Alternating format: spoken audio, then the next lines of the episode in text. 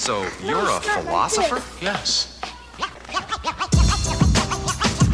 Yes. I think very deeply. In about four seconds, a teacher will begin to speak. I think very deeply. Praktisch Verlicht, podcast 5 inmiddels. Eh Dick en Mike, die intro die we net gehoord hebben, Mike. Ja. KRS-One, wat eh, betekent dat voor jou? Waarom hebben we die gekozen voor onze podcast? KRS. De KRS is natuurlijk zijn naam, maar hij wordt The Teacher genoemd. En het introotje, eh daar hoor je dat ook aangekondigd wordt, toch? Eh, in about four seconds, a teacher will begin to speak. Nou, dat heeft hij natuurlijk ook weer van ergens van gesampled, maar... Maar omdat we ook veel hebben met KRS. Dus in de naam All School, weet je, All School is ook een nummer van, van KRS. En ook zijn, zijn eh, ja, natuurlijk is het een van de grotere rap-iconen. Dus dat sowieso, een van de grondleggers ook wel, echt vanuit de begintijden. Maar hij wordt niet voor niets de, teacher genoemd, omdat hij echt wat te melden heeft, weet je wel. Dus in zijn teksten. Hij, hij is een fenomenale battle eh, rapper, weet je, MC, maar ook een echt fenomenale lyri- lyricist. Hij schrijft gewoon echt poet, poetry, weet je, met diepgang en...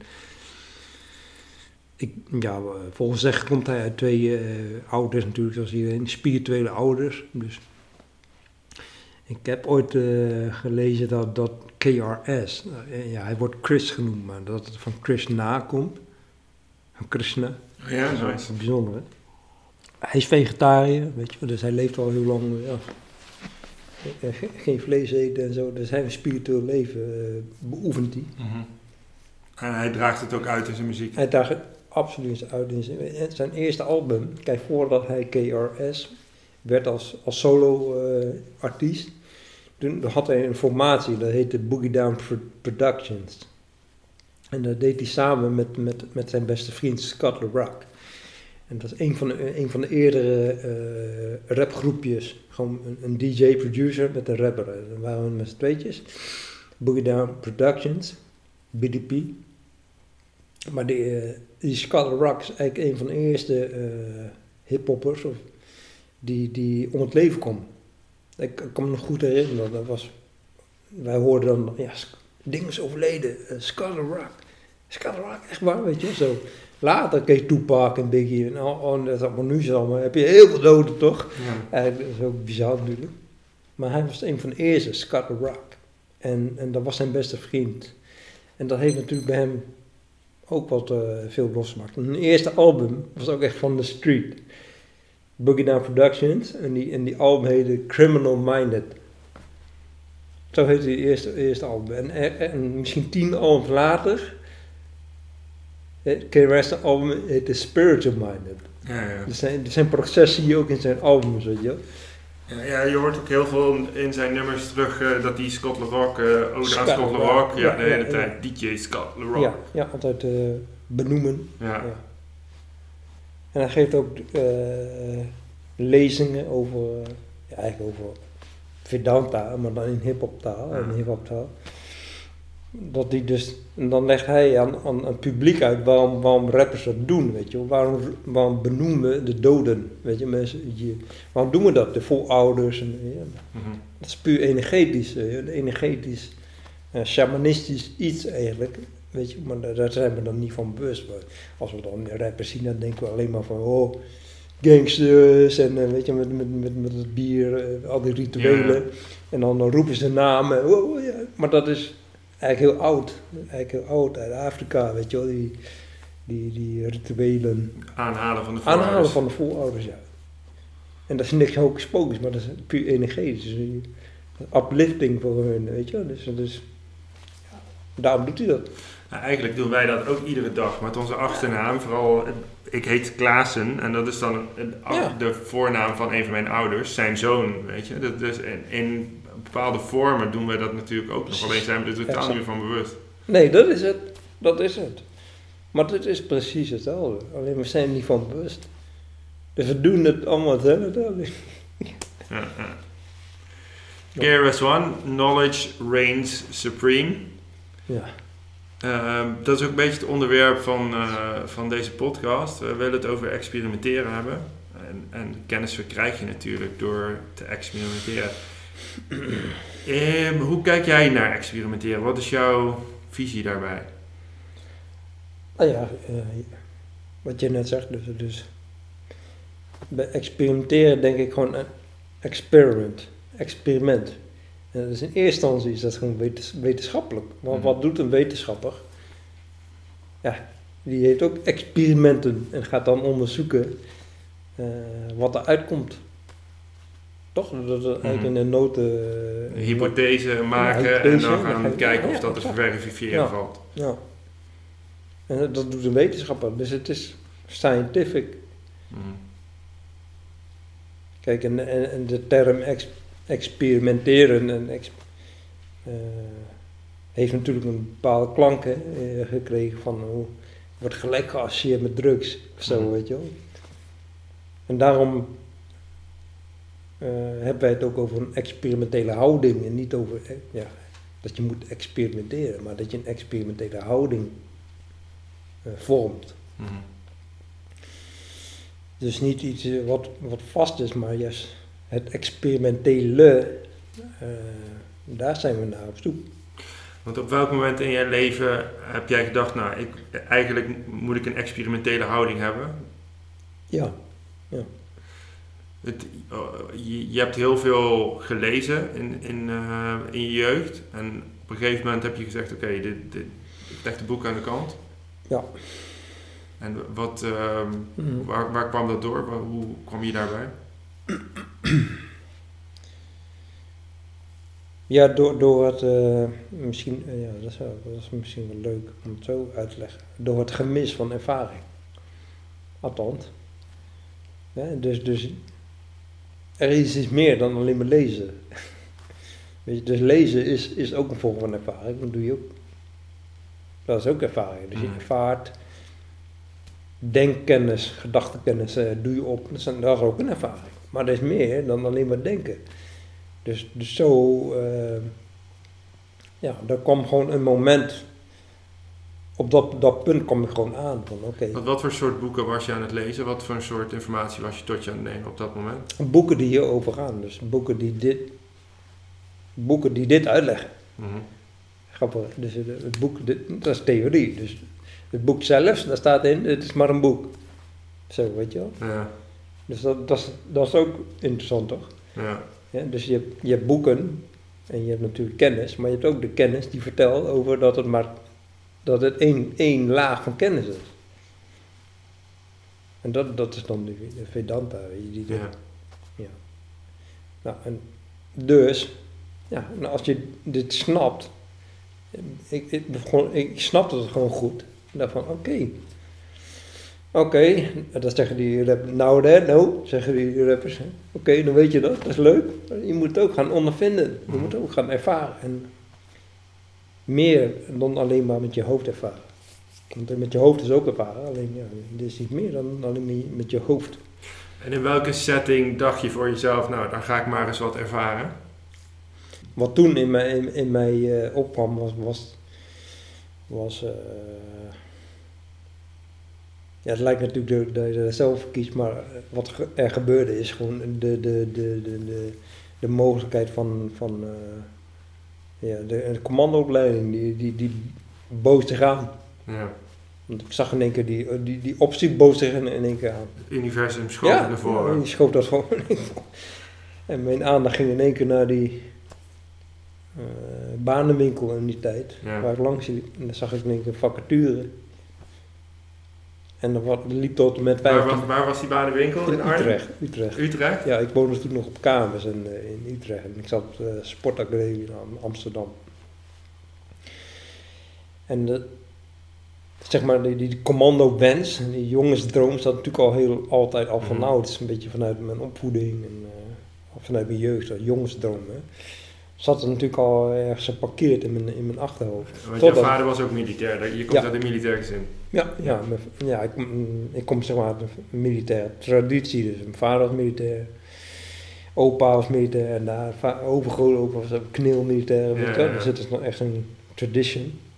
En zo ben ik natuurlijk ook opgegroeid. Mijn vader was dan, net als jij, ook luchtmachtmilitair. Ja. maar, eh, maar hij wist heel veel te vertellen. Altijd over, niet alleen over lucht, maar over het militaire vak. En weet je wel. Dus, en opa was dan overopa, allemaal, weet je. Dus van thuis uit kreeg ik wel mee hoe, de, hoe dat, wat dat betekende, zeg maar. Ik had er ook zo'n heel beeld voor mezelf van gemaakt, weet je. Dat, eh, dit, dit, dit is de militair. En dit is, ik, ben toen, ik ben niet bij de banenwinkel geweest, maar ik heb de Veronica-gids. Er zat zo'n Ja, eh, ja. antwoordformulier in de Veronica-gids. Heb ik Ja. ingevuld, opgestuurd. Ja, ja. Lachen. Grappig. Ja. Nou, zo was het, ja. Ja goed, en, eh, ja, banenwinkel dan. En, en zag ik vacature, liep tot en met 25 jaar. En ik was 25 en ik zat op de sportacademie. En ik, ik, ik vond het eigenlijk een beetje saai op de sportacademie. Want ik was toen nog heel erg... eh, eh, ik, zocht, ik uitdaging, weet je. En dat had ook met die kennis te maken. En ik wil ook gewoon...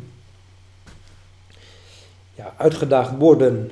Uitgedaagd worden. Grenzen zoeken, weet je wel. Van oké, wat kan ik aan met dit lijf en met die, met die, met een mind, kan ik het wel aan? Want ik wist ook, dat wist ik ook hoe dat werkte, dat had ook allemaal met angsten te maken en onzekerheden. Wat, eh, je, je hebt je eigen opgegeven, je bent geaccepteerd. Je komt op een gegeven moment eh, op dag 1 bij die, ehm, bij die commandoopleiding. En dan begint Hell Week. Ja, Ja. Althans, ja, dat was, dat was de aanname. Dat is ook eh, wel grappig. Dat, dat zat ook echt in mijn hoofd. Van, oh, oh, oh. En al die jongens die opkwamen, wij denken dat allemaal. Ja. We dachten allemaal, oh, we worden nou worden echt helemaal afgemaakt vanaf dag 1. Ja. maar dit was, was, was helemaal niet zo. Het was heel... Ze waren... eh, kijk, ik praat over 1997. Eh, 7 juni, dat weet ik nog goed. Opkomstdag. 7 juni. En het was de eerste lichting van, van korps commandotroepen dat ze eh, spijkerbroeken dus vanuit de burgermaatschappij gingen Mhm. opleiden. En daarvoor was het nooit zo. Het was al, daarvoor had je dienstplicht en zo. Dus eh, je had dienstplichtigen die eh, groene beret konden halen en zo. En, en, de, en voor beroepsmilitairen. Dus dat was de enige, eh, de enige groep die, waar ze uitgingen, waar ze altijd uit hebben gewerfd. En dit was voor het eerst dan eh, dat ze uit de burgermaatschappij eh BBT'ers, eh BBT'ers. ja. Beroep Dan was, je, was, je, was je dat ook BBT'er? Ja, BBT'ers, ja. Daar heb je een contract voor een Ja, bepaalde ja. tijd. Vier of acht jaar. Ja, ja, exact. En eh, ik ging voor vier jaar was dat. En dat was dan voor, was een, een, een, een try-out. Maar dat betekende ook dat ze, eh, dat ze dus ook ging experimenteren met hun eh, manier van opleiden. Mhm. En de commandoopleiding had, was, was, was best wel berucht, nou heel oud, een, een bepaalde manier. De, misschien ken je het wel, maar die bestond uit, uit acht weken, zeg maar. Een blok van de ECO, e- de elementaire commandoopleiding. En die is er al vanaf de jaren, eh, op, vanaf de oprichting, nou, rond de tweede, na de Tweede Wereldoorlog, eh, is dat nooit veranderd geweest. Dat is een hele traditionele manier van ople- opleiden. Alleen en al die dienstplichtigen, die verhalen ken je al die mensen met groene beretten die dat ooit hebben gehaald, de groene, de groene beret, die hebben allemaal die, die traditionele ouderwetse ECO doorstaan. De beruchte, weet je, met de afmatting, eh, met, met die wilde indianen verhalen. Nou, toen ik, toen ik daar in die eerste lichting kwam, toen was het helemaal anders. Toen gingen ze dus een andere aanpak en ze gingen een nieuwe eh, manier van opleiden waar ze mee bezig waren, experimenteren. Dus dat hield bijvoorbeeld ook in dat onze opvang, de start was totaal anders dan, eh, dan de Indianenverhalen, weet je, dat je dan helemaal eh, gelijk weet. Dat was helemaal niet. Wij, ik kreeg gewoon drie maanden een AMO, dat was ook nieuw, een, een, gewoon algemene militaire opleiding, alleen door het KST georganiseerd. Dus ik kreeg Dus wel een tentenkampje, en wel marsen Nou, en dat soort maanden. dingen. na drie maanden, dus ik kreeg eerst drie maanden kazerne. Ja. Ja, gewoon AMO, Algemene Militaire Opleiding. En dan krijg je gewoon eh, een militair wetboek en al die, maar dan met een groen sausje, weet je wel. Ja, ja. Dat is wel gaaf. Dat is wel, echt wel vet eh, AMO was. En daarna kreeg je pas de, de, de, de VO, de vooropleiding, en zo was het in die tijd ook. En, en dan pas de ECO. Maar dat was echt een, een super lang traject. En, en daar hebben ze ja. Voor hun was dat experimenteren. Later begreep als opleider en zo begreep ik veel meer van die opleidingsproblematiek als het ware. Maar ze hebben, ze hebben bijvoorbeeld van, van, van de 30 jongens waar we mee opkwamen, ze hebben er 6, 60 groene bed gehaald. Die hebben dat, traject kunnen Mhm. afmaken. Dat betekent dus dat je 24 eigenlijk ja, best wel streng geselecteerde eh, jongens gewoon ja, niet tot de eindstrip hebt gebracht. Grappig, hè? Later ben ik dat veel meer gaan begrijpen. Maar, dus, ze waren ook op zoek naar een manier van opleiden die, eh, noem je dat? Appropriate, een beetje, ja, gewoon Toepasselijk. ja, op- dat moment, weet je, met, met deze, ja, wij waren ook een nieuwe lichting. Ja, eh, ja, ja. Maar goed, Wat deed dat experiment voor jou daar zo? Wat, eh, wat heeft dat je gebracht, die, die omgeving? Want hoe kwam je tot nieuwe inzichten voor jezelf? Ehm, Daar zijnde. ik- Ja, ik denk dat. Een, ja, er zijn veel, veel eh, dingen die ik geleerd heb daarvan. Maar een van de grotere leren, leermomenten of, of leringen eh, is het omgaan met teleurstelling. Want uiteindelijk ben ik geen commando geworden. Ik heb twee keer het traject doorlopen en, en ben ik eigenlijk tegen blessures aangelopen. Dus dat zwaar teleurstellend was dat voor mij toen. En eh, dus iets waar, wat ik, waar ik heel graag, graag naar verlangde, dat ging niet door, dat feestje. Weet je? Dus sterker nog, ik kreeg er heel veel eh, ja, fysieke eh, pijn van en blessures en ja, dat ging dus niet meer door. Dus hoe ging daar dan mee om, weet je?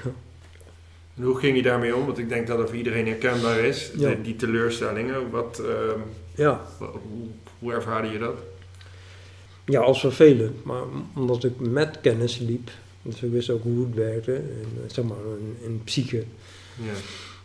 dat, dat hoorde ook gewoon bij het experiment, om het zo maar te zeggen. Ja, dat, dat, dat- zo ging ik ermee om. Oké Mike, ja, dit hoort ook bij het experiment, het gaat niet door. Dus, maar het experiment stopt niet. Dus het, uiteindelijk gaat het natuurlijk om hoe ga je om met situaties. Mhm.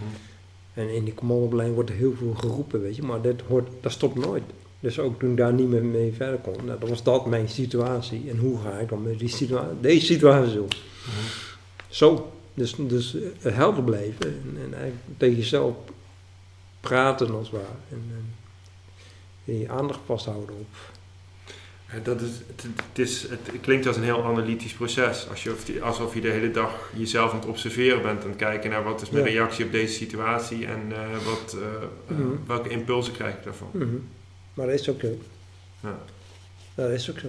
Ja, het is voor een hele hoop mensen eh, Mhm. wel herkenbaar. Alleen het is vaak dat je, erin dat je erin blijft. Dus die Mhm. teleurstelling, je bent dan die teleurstelling. Ja, ja, dus die identificatie met de emotie, ja, die is vaak... eh, wij, zijn, wij, zijn, wij zijn als mensen niet, niet goed getraind om van de emotie te kunnen eh de-identificeren. We zijn te getraind om te identificeren met emoties.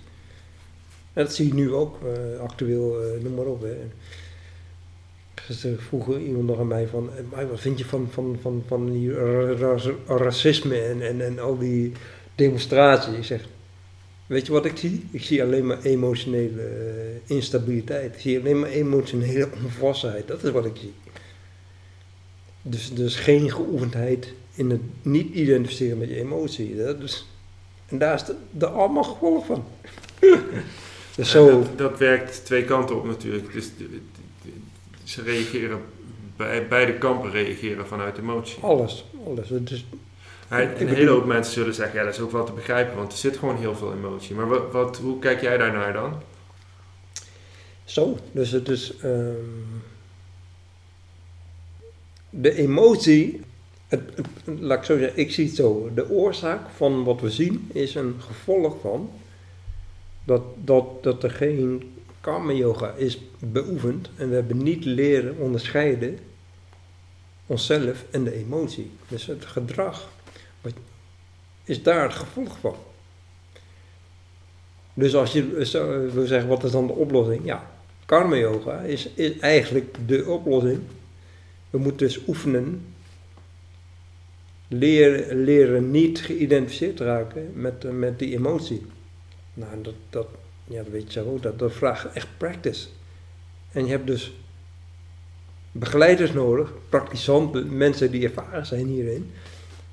Coaches, trainers, eh, weet je. Een trainer in mijn beleving zou, eh, moet zo dit snappen. Ja, kijk, en ik wil dan even inzoomen op, Ja. op die politie die daar staat. Exact. Want die reageren ook vanuit emotie. Terwijl dat Ja. juist Ja. eh, een getrainde, geoefende partij is. Die, ehm, Kun je je voorstellen hoe ik me daar gevoeld heb? want jij hebt ook nog een tijdje bij de politie gewerkt. Dat is na de commandoopleiding, heb je bill gedaan en ben je naar eh, de, de politie gegaan. Mm. Ik, eh, ik was het laatste programma aan het kijken en dat ging daar ook over. En dat ging dan over die plunderingen die die demonstranten ehm, eh, deden. Ja. En die ik dan het vergelijk tussen ehm, ongeorganiseerde demonstranten die vanuit, vanuit emotie handelen. En dan links en rechts eh, eh, een winkelplunder of noem het maar op. Mm. En een politieapparaat wat getraind is, wat eh, omgang met wapens heeft, wat eh, Ja, ja. een hele georganiseerde Ja, eh, ja. ehm, eenheid is. Maar ook gewoon handelen vanuit emotie. En Ja. deze mensen met traangas en wapenstokken Ja. te lijf gaan. Een beetje van binnenuit, hoe, hoe eh, was jouw ervaring daar bij die, bij die politie? Je moet je eens voorstellen dat, ik daar zo rondgelopen heb. Met, met mijn ervaring, defensie-ervaring, maar vooral ook karma yoga. Dus ik zag het allemaal vanuit eh, karma yoga, eh, door de karma yoga bril. Wat ik nu nog steeds doe, weet je, want dat was toen ook al. Dus dan kun je je wel voorstellen hoe ik naar, naar de opleiding van, van de agenten keek. Dus je beschrijft precies eh, wat ik zag. Kijk, later ben ik veel meer gaan begrijpen van, eh, oké, eh, daar is ook een oorzaak en weet je, dat is niet zomaar. Ik heb te maken uiteindelijk te maken gehad met een systeem wat al heel oud is en dan, dat, dat, ging, dat niet te veranderen, weet je wel. Heeft al twee jaar geduurd voordat ik daar, voordat ik me daaraan over kon geven, maar in die twee jaar probeerde ik wel natuurlijk, mijn, want ik was docent. Mhm. En dat waren mijn leerlingen. En mijn leerlingen waren toekomstige, toekomstige eh, agenten. En voor mij waren agenten eh, beschermers van de samenleving. En de, ja, ik zag ze gewoon als, dat is mijn eigen eh, perceptie, maar ik zag ze gewoon als een coach, weet je wel. Iemand die dus in balans is en karma yoga beoefent en weet zijn emoties, weet je. Mensen die we de straat op sturen waarvan Ja, verwachten ja, dat ze op bepaalde momenten eh, gepast geweld toepassen. precies weten, weet je wel. Ja, ja exact. En zo, zo, dat, zag ik ook, dat zag ik ook echt zo. En nog steeds zie ik dat zo. Voor mij is dat een agent. Weet je, iemand die dat, eh, die getraind is hierin. Een Jedi-achtige figuur, weet je wel. Die gewoon in balans is en precies weet, ja, hij continu karma yoga beoefent. Dus als hij geweld toepast, dan is het ook gewoon een handeling Mhm. die ge- misschien gevraagd is op een, op een eh, situatie.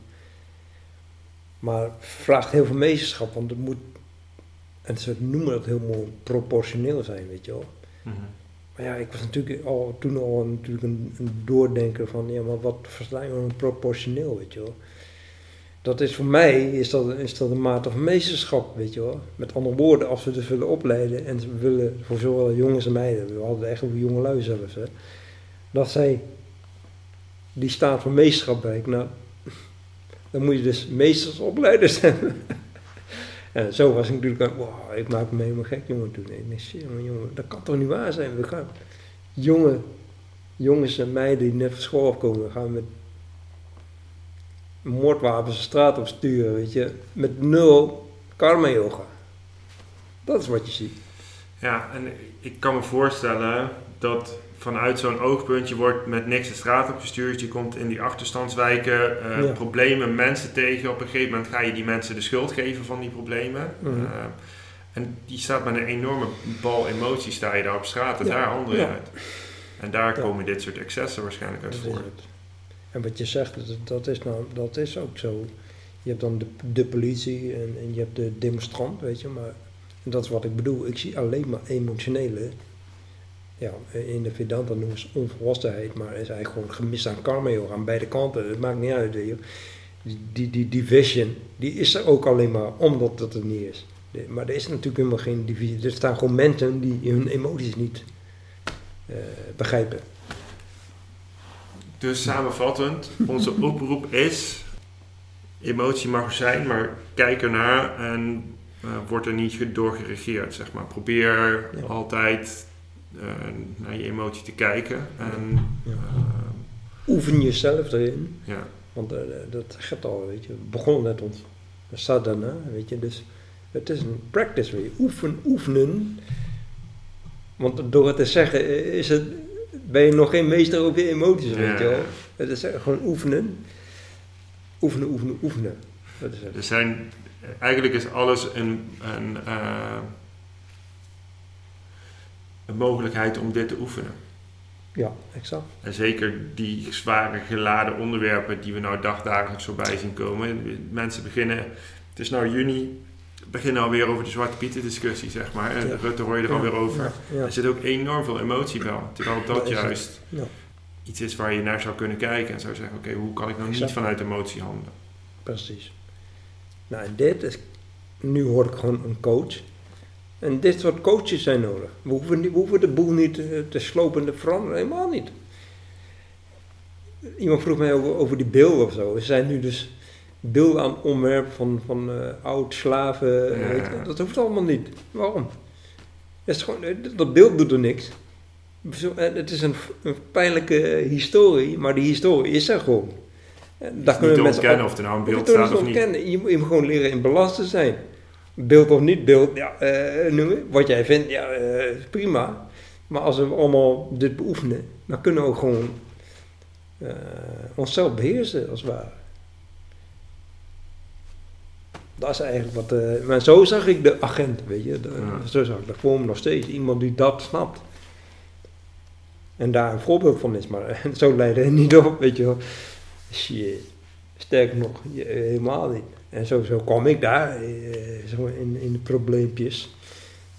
Want ik deed wel op die manier opleiden. Maar ja, ik was Don Quixote werd ik genoemd. Je windmolens, daar stonden je windmolens. ja, Don Quixote. Mike man, je bent, je bent Don hou op man. Zei- Zei ze. Ja, goed je.